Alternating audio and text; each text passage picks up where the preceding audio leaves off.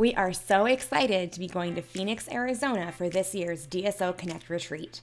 Join us June 27th through 29th for three days full of inspiring content and unforgettable connections.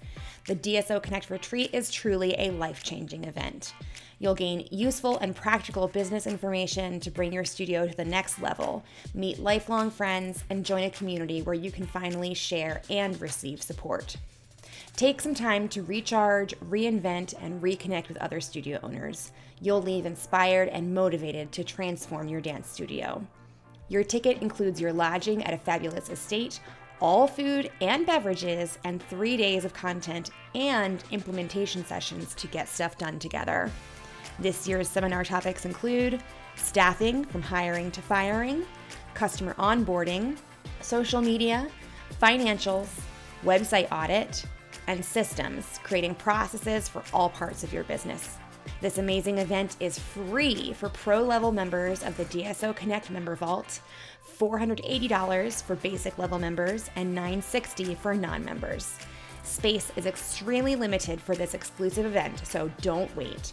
Head on over to dancestudioownerconnect.com and click on the Retreat 2022 tab to learn more and to reserve your spot today.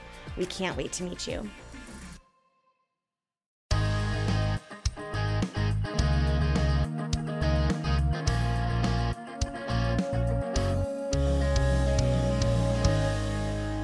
Hello and welcome to the DSO Connect podcast. I'm Casey. I'm Robin.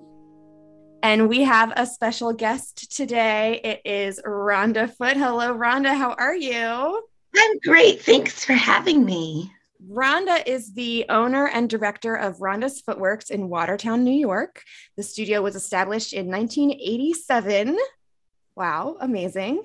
Uh, Rhonda grew up in her mom's dance studio, and her daughter is now the assistant director of the studio's company. That is so cool. I love that so much. Rhonda has a Bachelor of Arts degree from Hartwick College and has also been an adjunct English professor. Rhonda and the company have been recognized for numerous community service awards, and the studio has been a finalist for Dance Studio of the Year for two consecutive seasons. So that's wonderful. Good for you. Thank you. Welcome, welcome. So let's start out Rhonda, with um, just sharing your dance journey, if you could, just how you got started in dance. Obviously, your mom had a studio, so that certainly helps. yes, literally, my very first conscious memory is staring out of my playpen while my mother taught tap dance on plywood in our living room. Oh so, my God. I guess I was destined to dance, although I, I would tell anyone that listened I was never going to do this, but here I am. So you never know. But yeah, so I grew up dancing with my mom's studio. Um, she traveled a lot of different places, primarily back in the day through NADA, through National Association of Dance and Affiliated Artists, and then also with Dance Caravan. She followed them a lot. Um, so I grew up kind of in that 1980s world of dance, which was pretty fabulous, actually. Made some great friends who I'm still friends with today. So that's an extra perk for me. Um, and then I went off to college um, where I was very involved in dance, even though I wasn't a dance major.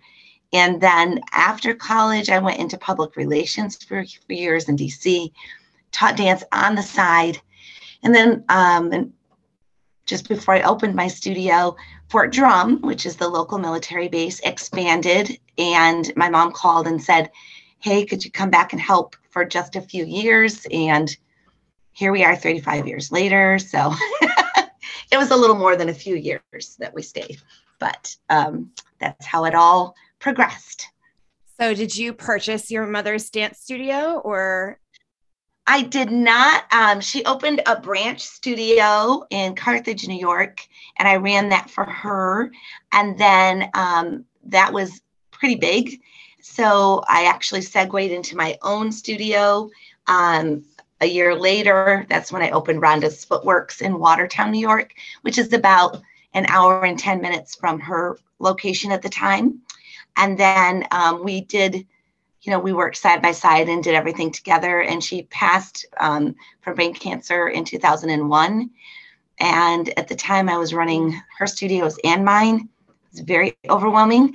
and um, and then initially, after she passed, that's when I realized that winning trophies was fun on some level, but that I really wanted to go in a different direction with my company. And in 2005, I established the outreach company at our studio.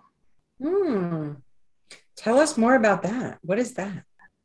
So the outreach company, um, our motto and what we live by is is that we use our talents to serve those in need in the communities that we live in. Since its establishment, we have raised close to $60,000, primarily for local children with medical needs. Um, we've worked hand in hand a lot with Children's Miracle Network.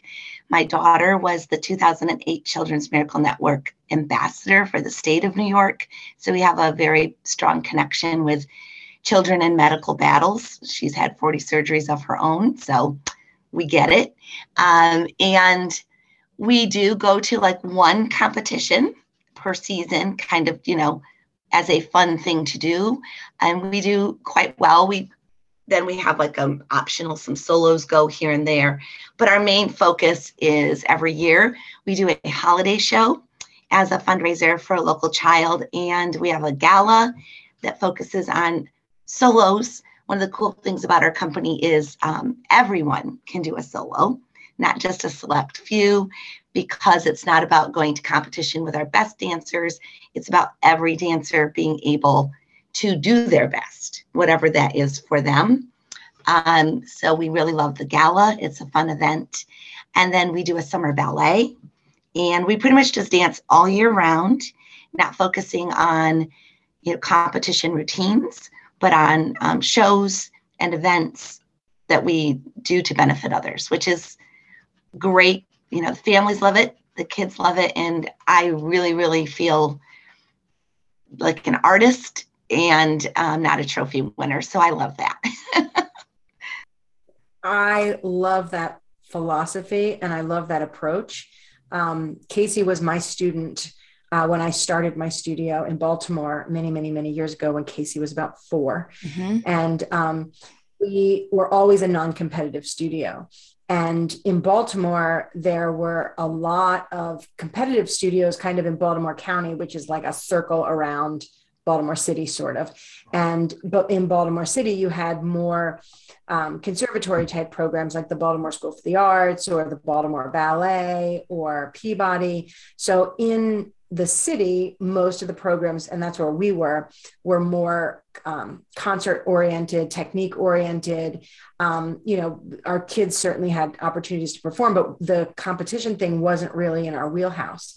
And um, when I moved up to Pennsylvania, there was more of a you know, it was more of a small town vibe and the other studio was doing competition. But I decided that'll be our differentiating point from the mm-hmm. other studio in the area is that they do competition and we don't. And that's fine, but this is something different.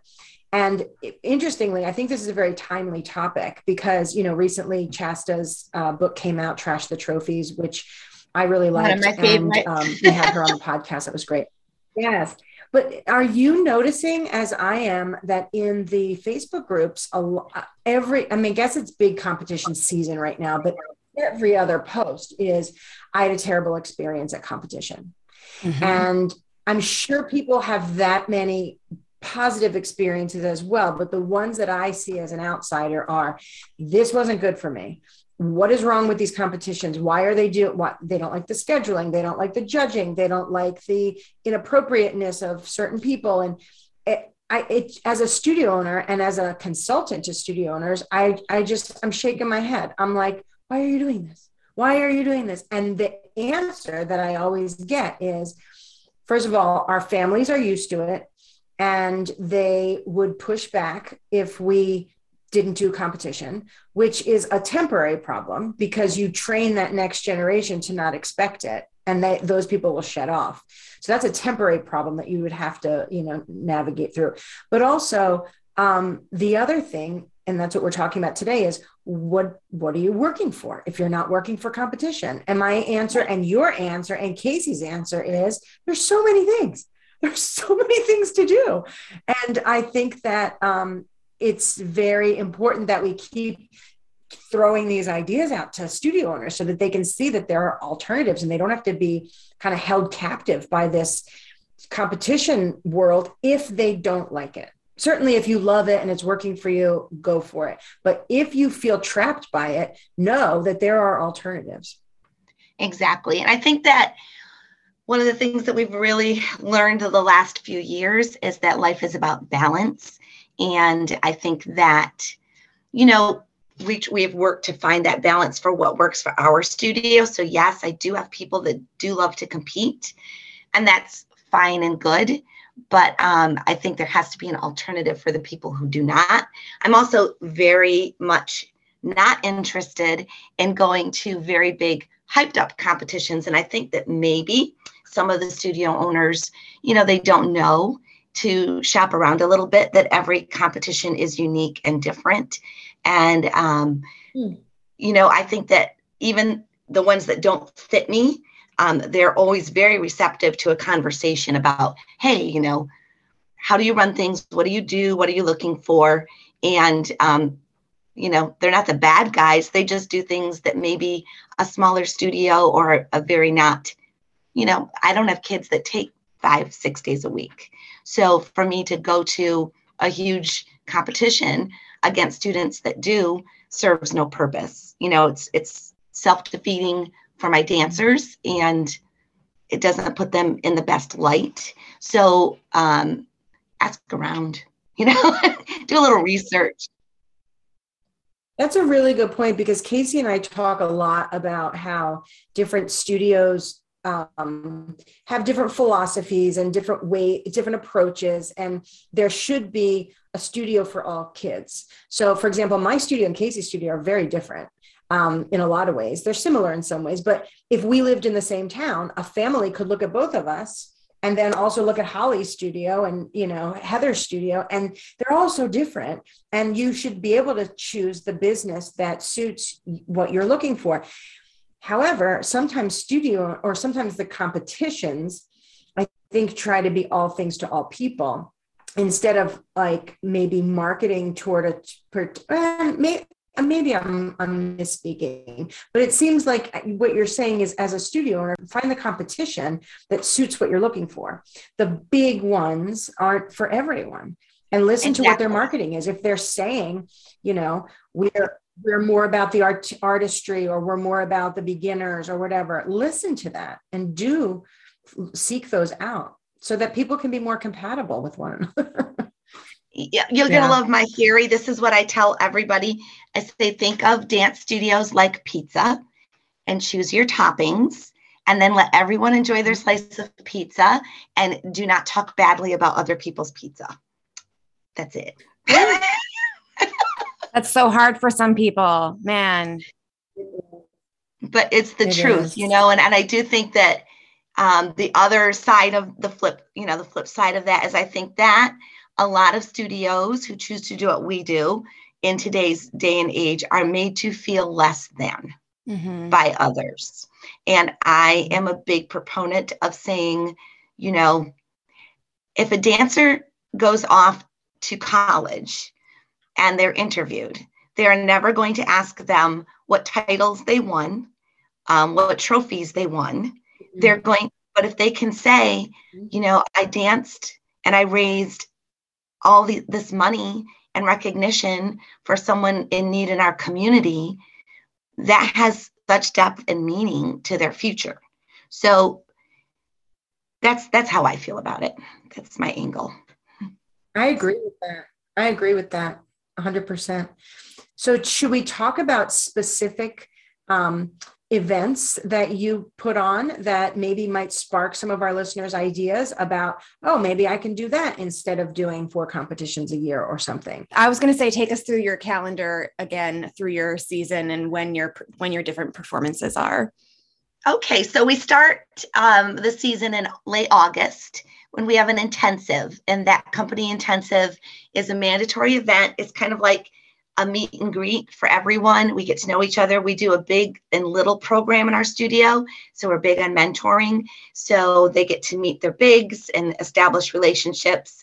or you know keep them going if they've had the same little for several years um, i have a girl that's graduating this year that's had one girl is her little for seven years now so they're like real sisters um, and then i usually bring in several guest artists um, and they dance for three days and that starts our season and then um, the next thing that we do is in october we do what i call upstate dance shop and we formed our own little nest egg. It's called the Northern New York Artist Alliance. And right now it's just three studios spanning like a five hour radius that are all of kind of a like mindset. And what we do is we exchange master classes. So this is another thing for teachers to think about if you're on a low budget. So I go and I teach tap, and my daughter does contemporary. And then the other teacher comes to my studio and does acro and jazz. And we just exchange the trips um, and, and call it a day. So, specifically, how that works financially is that you teach for free, but the studio that's hosting can charge their customers for the classes, right? And then they generate income yes. and then you you you swap. I love that. We kind of do that a little bit with our field trip. Um love it. That's a great idea. So that's worked out really nicely. Yeah and and the dancers you know sometimes they bring dancers with them to my studio. I take some to theirs um, so the kids get to meet each other too like-minded children which is really nice.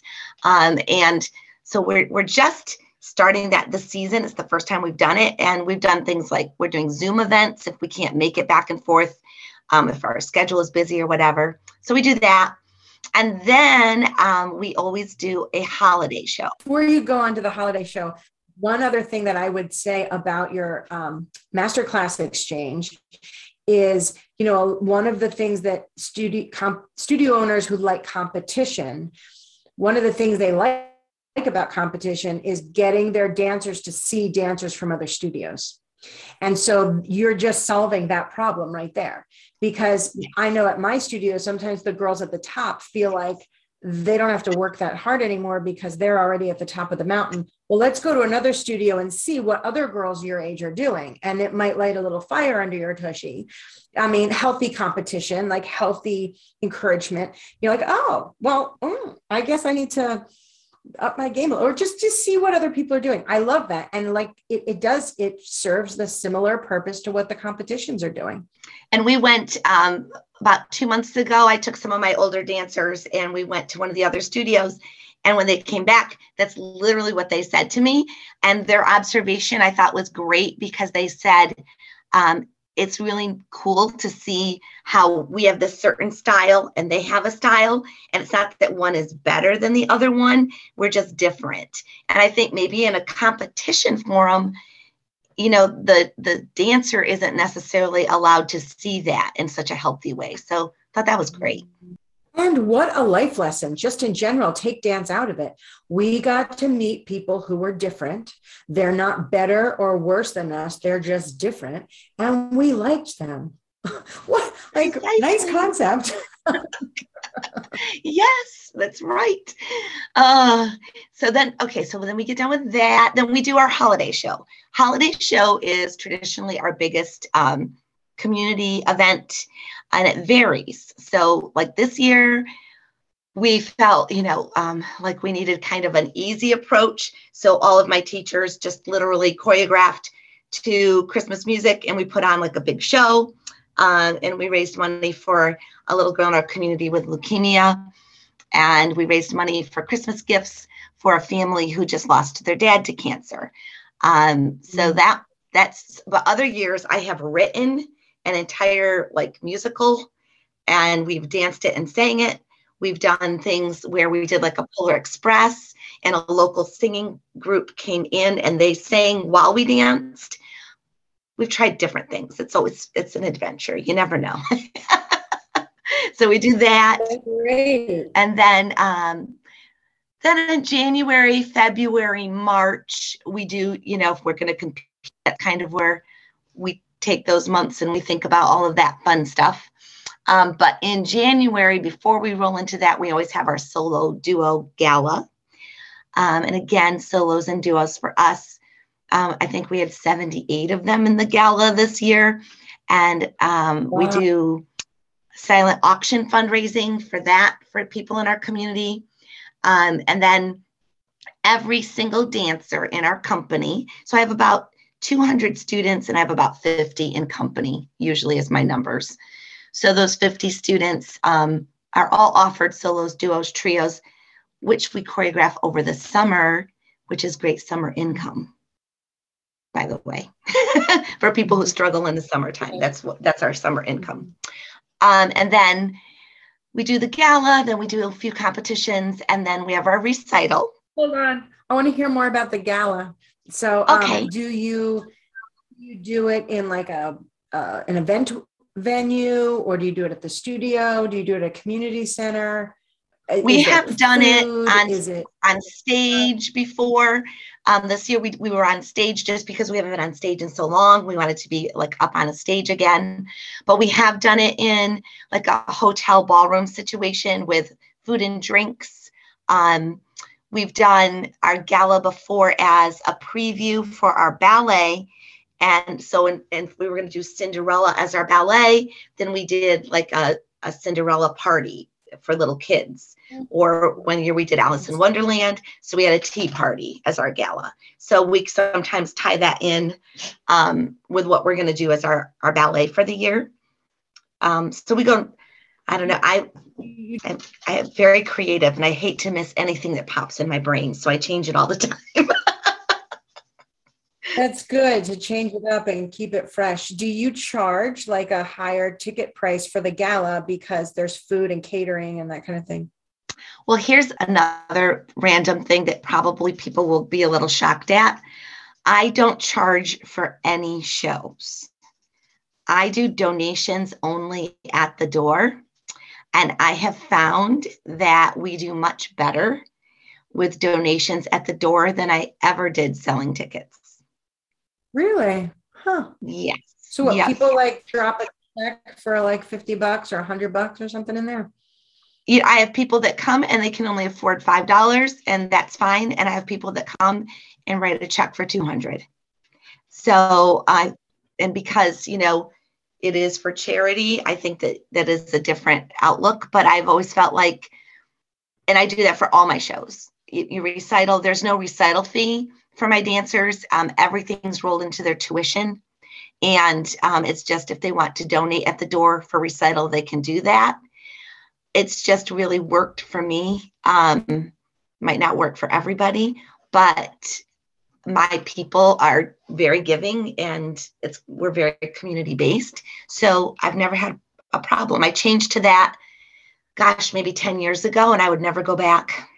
Wow, that's remarkable for the studio owners like myself who do one production a year but would like to add something else to their calendar to you know keep things exciting throughout the season what would you say is like the easiest place to get started with adding a second performance? Like should it be a holiday show? Should it be a, like an early late like a late winter early spring show? Like how did you add in a second event I think that the gala um, to start off a new year, uh, you know, like literally a new year, not the new season, January, February ish, is a great thing to do. People now know that, like, traditionally, if they're thinking Super Bowl, they should think gala. we kind of are like a week before, usually the Super Bowl.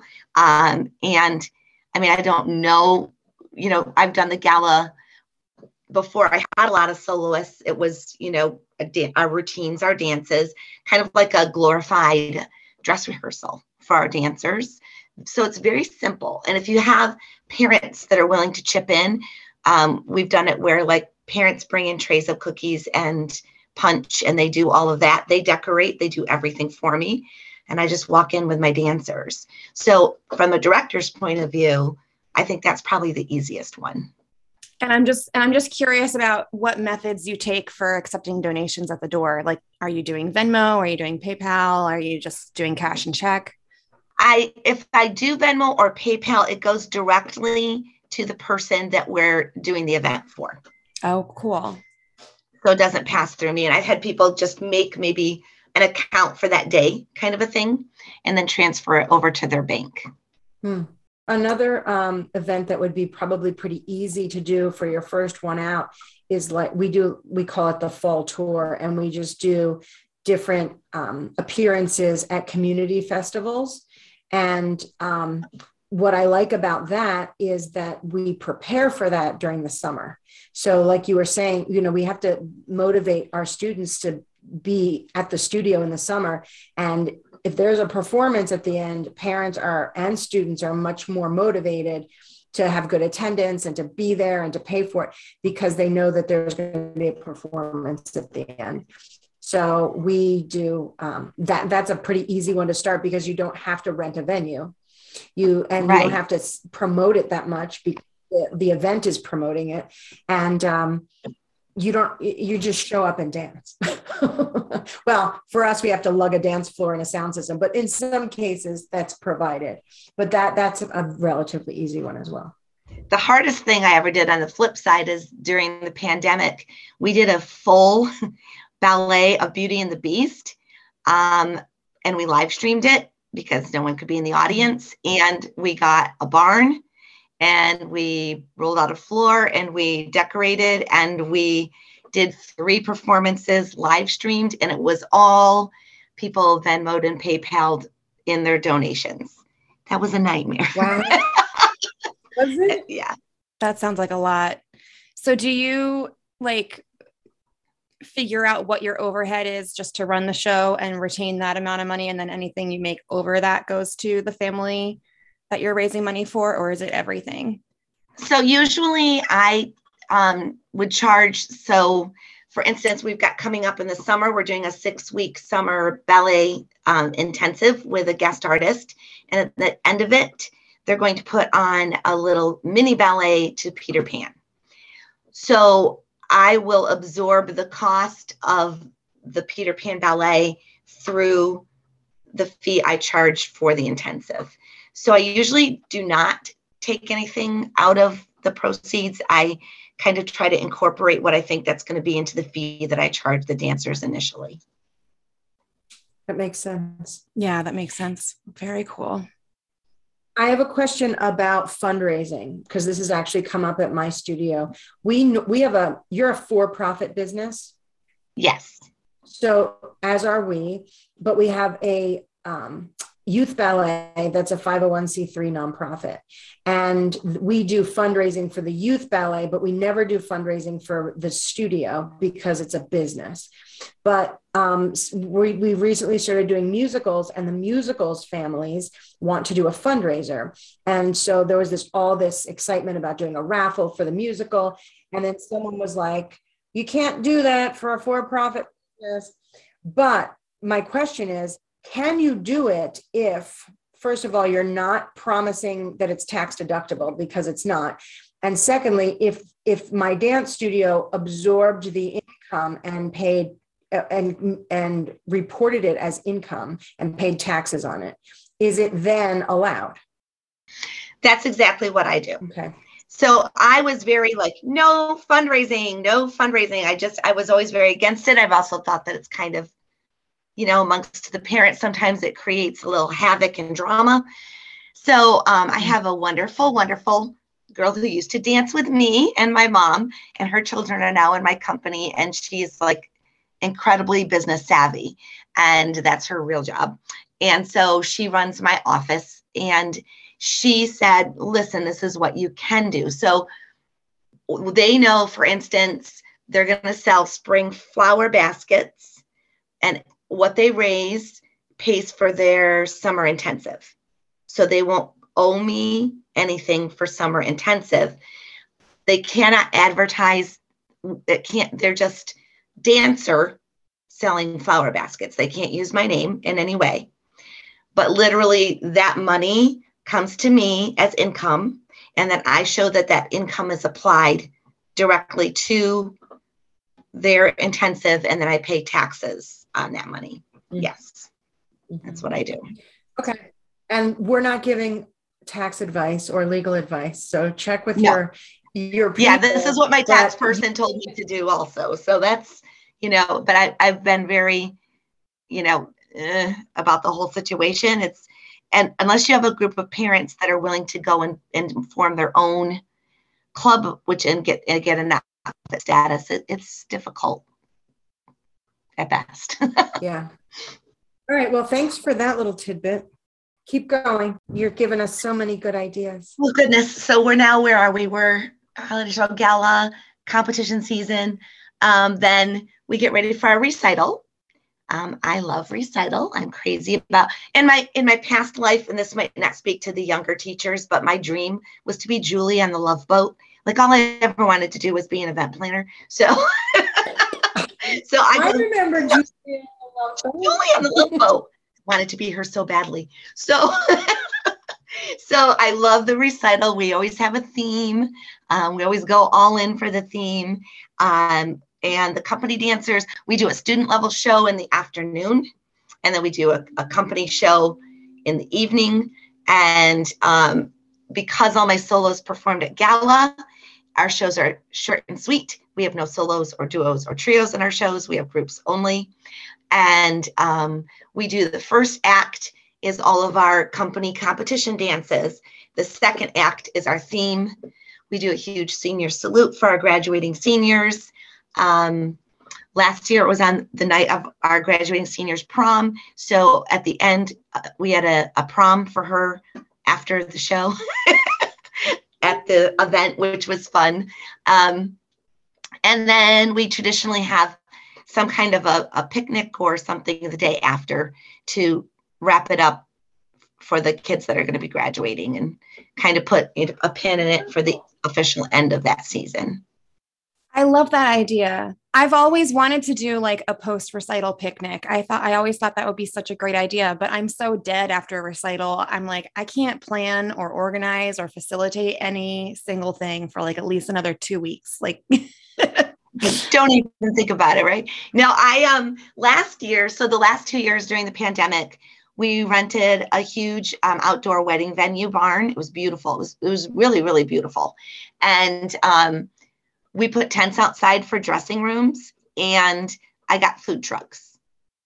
So we did the picnic like we were just there all day because we had to you know socially distance. So a, a, group would come in for 20 minutes, and they had 20 minutes to perform um, take their pictures, and grab a bite to eat.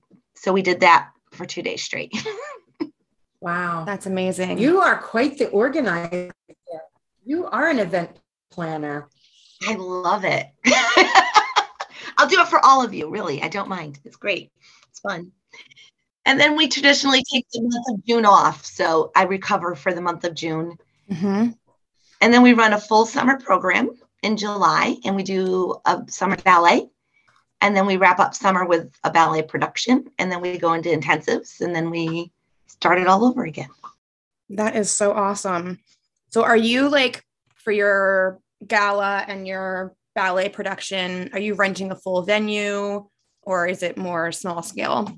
The gala is usually small scale. Um, we get just a backdrop and um, if the parents decide, the parents always do like the baskets and they run all of that as the fundraiser for whoever we're doing the show for. Um, the recital, I do get a local school and we do a, a, regular stage venue for that and decorate for the theme and do all the crazy things. Yeah. And what about the summer ballet? Summer ballet is small. Um, we try to make it more about the classes leading up to it. Um, and then we do like a mini ballet. Um, I've done like Little Women before, which was just in four scenes. We have done two full length ballets in the last like eight years. And I like to space those out. If I'm going to do a full length ballet, yeah, it's a lot. So I prefer to do like mini ballets where we just take scenes and kind of string them together um, because we're letting everybody who does the ballet intensive in, including three year olds. So we'll do like, you know, pirates and we'll have maybe some mermaids or, you know, we'll come up with different things that'll involve all the little ones and they'll have like one big dance that they'll do, but we'll make it like a short version of Peter Pan taking a lot of liberties with Peter Pan. That's so great. I love that. are you also doing the choreography or are you because my mind is exploding if you are doing all the event co- the coordination running the business managing all the financials of all of these fundraisers and then also in the classroom choreographing and or teaching are you doing all wearing all of those hats or which hats do you wear on the average i teach between 40 and 50 hours a week um, so yes, and I choreographed 64 dances this season. Um, the ballet I do, I produce it and I assist, but I have someone else who does the ballet choreography, which is a blessing. She's um, Eileen Hawk. Um, here's a little mini story. I, um, she had a studio about an hour from me, and she unfortunately couldn't see her way through the pandemic and had to close her business. Mm. She contacted me and sent some students my way. So it's been in the back of my brain. So I reached out to her and I was like, So I know you're not reopening. Would you be interested in coming in as the ballet mistress? And she jumped at it. So now this is like, this shows like two studios don't have to be competitive. We've really helped each other out through all of this. That's great. Yeah. That's a good story. That is a good story. I love that she's so qualified and and such a nice person. So it's it's great to be able to work together. Beautiful. So after teaching and choreographing 40, 40 to 50 hours a week, do you have any other things in your life or is is it sleep, choreograph? I do. I love my daughter. She's my most amazing thing in my life. She's now a fourth grade teacher. She's 25 and I raised her um, since the age of four. It was just her and I. Um, and she's pretty amazing. She did go through 40 surgeries and she's one very, very persistent and amazing individual. And if you look, moving with Maddie, she has her own social media with her own choreography up so people can check her out. Oh, cool. And we really balance each other out at the studio. Um, she sort of has my mom's personality. So she's very like my mom was very boom, you know, and I'm more like if if if they're gonna have like a, a pyramid, I'm gonna have a circle. So we're different and we balance each other out. I do more of the littles and she does more of the advanced students. Um, and she does more of the contemporary and I do more of the tap. So that's been really good. So I have her and she works, um, God bless her, all day as a school teacher and still comes to the studio three to four nights a week. Wow. And work. Yes. And then she goes home to her, her guy and they have their own place. And we all have dachshunds, miniature dachshunds. Oh my gosh. Yeah. How many do you so have? I have two and they have one. So I have a black and tan and a red, and they have a long haired red. Um, so we love our dachshunds. And I also write and I garden and I knit. Oh, and I drink wine. Oh, good. Necessary. Perfect. Awesome. That's very impressive. Very impressive. I have a lot of energy. When I was a child, they would tell you that I had too much energy. I'm sure that, you know, back in the day, I would have been a poster child for ADHD, but I'm like, I'm really glad no one diagnosed me because I would never achieve everything that I do. So. I mm. feel the same. Yeah. Well, good for you. Yes. You're just living your yes. best life and getting so much done and giving back. I'm very inspired by that. Um, yeah, that's oh, beautiful. I'm lucky. I have a community that supports me. So, you know, that's the battle.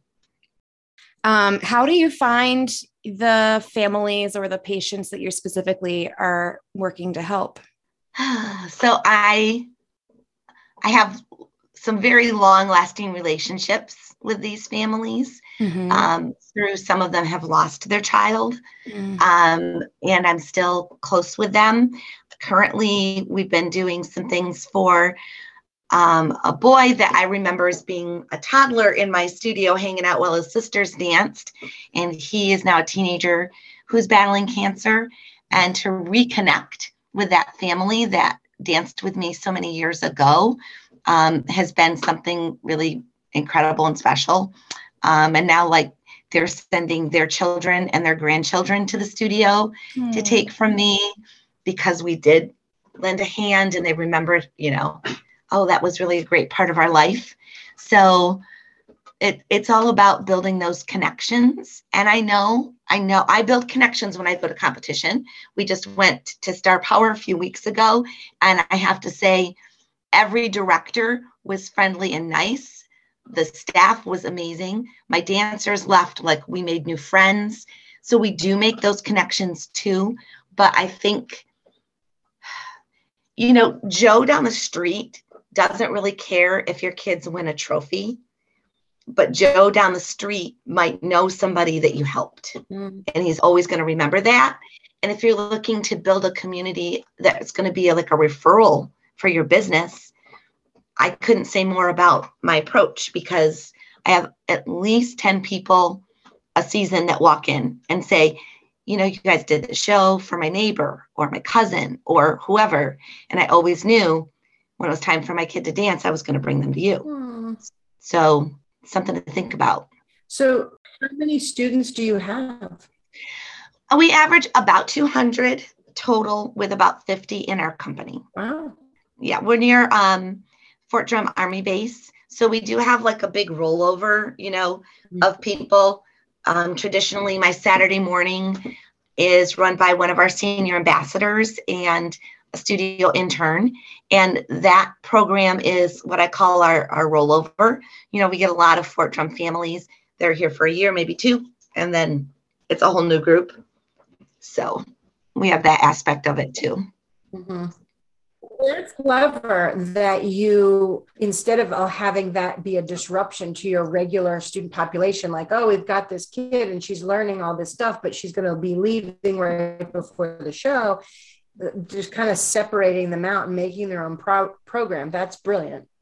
Um, because then you can you can kind of do i guess drop in classes focus more on the content of the class and not so much on a performance maybe and not even the students like i have a lot of teachers in the community or a lot of directors in the community that will not hire people that come in from military families that that are dancers. They're looking to get jobs because, you know, they're like, well, they're only going to be here for a little bit. But my theory is we live in Watertown, New York. Where else am I going to be lucky enough? You know, I've had um, people that danced with Limón and people that danced with the North Carolina Ballet Company. And they're, you know, sure, they're only here for a year or two, but wow, my kids yeah. get to dance with them. And That's you great. and I'm sure you've already yeah. done this, but you could have your company dancers learn. I mean, if, if there's a former Limón dancer coming through for six weeks, my company dancers are going to learn from that person for six weeks, right? Exactly. Yes. So many people have kind of put their fingerprints on my studio, and that's what that's what makes it. It's not just your core teachers that are there for years and years and years. They're super important too but you want right. people passing through to put their fingerprints on your day i have a, a young lady that came in and, and no other studio would even look at her for their company because she came in they were like you know no we're already set for the season. And, and she came in and she was like i really really want to dance. At the time she was 16 and i you know i let her go in and dance and she's just beautiful so this before we were going to do beauty and the beast and I took her on and I was like, you know, we have limited opportunities, but absolutely come and dance with us. Well, then I had two of my girls actually test positive and have to go into quarantine. And she'd been with me two weeks and she stepped in for one of the main parts in Beauty and the Beast. And so that was like a godsend. And now she's staying on, she's doing online college and she's going to work for me next year. Great. You never know where things are going to lead, right? Yeah. Keep an open mind and an open door. yeah. Absolutely. Well, this has been great. Thank you so much for um, for being here with us and for sharing all of your amazing ideas. We really appreciate it. Um, let's finish with our heart happy moments. Robin, what was yours? Oh, so we're back from Florida and we um, arrived in Pennsylvania just in time for our big Open Marley Night weekend, which I'm sure we'll talk about on another episode. Um, but I was so worried that my granddaughter Genevieve, who's one and a half now, um, wouldn't rec- remember me because I've been gone for three months and it was it's a big percentage of her life that I was gone, even though we FaceTimed. I was so worried that she wasn't going to remember me. And Nick and Allie brought her to the studio on Saturday and she just ran right up to me and put her arms up and wouldn't let me put her down. And I got to hang out with her for about two hours at the studio. I walk. I I and you know what? It's cute because will sit i was at the front desk. I was the most unprofessional front desk person. Like i had everything cleared away so she could color with the highlighting pens and you know i was so distracted like I, the place could be burning down. And i was like i am not running the desk right now even though i'm sitting here. But um then i said at one point i was like do you want to go see the dancers? And she pointed to the steps. Like she knows that when she comes see grandma robin at the studio it's about the dancers. And then the next day we went to um, our venue for our our, our gala, our gala, um, open Marley night, and um, she was there to watch the rehearsal, and she just was in awe, just mesmerized by the dancers, and she knew not to step on the dance floor. Like all you had to do was tell her, no you know like you don't like run across the dance floor. If you've got to get from a to b you got to go around it. And um she it, it, was just i'm dreaming of her being a dancer and she's doing all the right things Aww. anyway that's my heart happy moment. That's great. Rhonda what was your heart happy moment? My heart happy moment is that is the 12th birthday of Shotzi, my sweet little dachshund. And uh, she had like the the dachshund back surgery when she was six years old and we didn't know she was going to make it. So she's like my super special little dachshund and my friend for life. Um and so we had we had our own little birthday party for her today. So very happy that she's here to celebrate with us. Oh that's so lovely. Um let's see a heart happy moment. Um well kind of a weird one but my my sweet baby angel, my cat Henry, died this past week. And while that, you know, very, very sad, and I'm, you know, very heartbroken over that. He was 15. Um, but I like made a big post about it on Facebook and like shared all these pictures of him. And so many of my friends and like former roommates and former partners like commented about like memories that they had with my cat or like yeah. reasons why they loved him or you know things like that. And it was just so sweet to have people like reach out and you know just share memories they had with my cat. Yeah. Oh, i'm so sorry for your loss.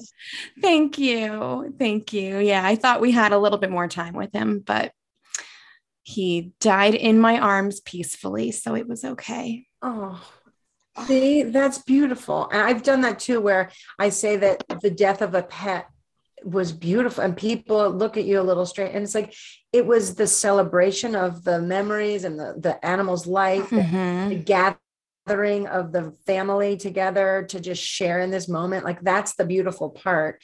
And you know remember right. everything. Yeah. Oh yeah. Oh, henry.